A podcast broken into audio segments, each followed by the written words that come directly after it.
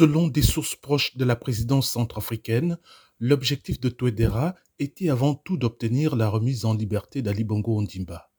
Un résident surveillé avec son téléphone confisqué après sa vidéo d'appel à l'aide publiée au lendemain du coup de force des militaires le 30 août dernier, le désormais ancien président du Gabon est donc un homme libre. Libre de ses mouvements, il peut, s'il le souhaite, se rendre à l'étranger pour ses soins médicaux.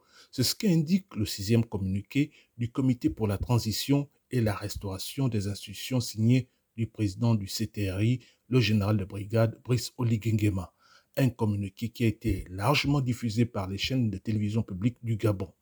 Rappelons que le sort réservé au président déchu, le délai de la transition, l'organisation des prochaines élections, la place du Gabon dans l'organisation sous-régionale étaient autant de questions abordées par Oligingema et Touadéra. Le président de la transition a assuré à son hôte de l'engagement pris par les militaires de restituer le pouvoir aux civils au terme d'une élection présidentielle libre et transparente qui garantit la paix. Il n'a pas manqué, en outre, d'expliquer au président centrafricain les raisons de ce coup d'État. Il fallait éviter un autre bain de sang, a martelé le nouvel homme fort du Gabon. Difficile de dire pour l'heure quelle destination exacte prendra M.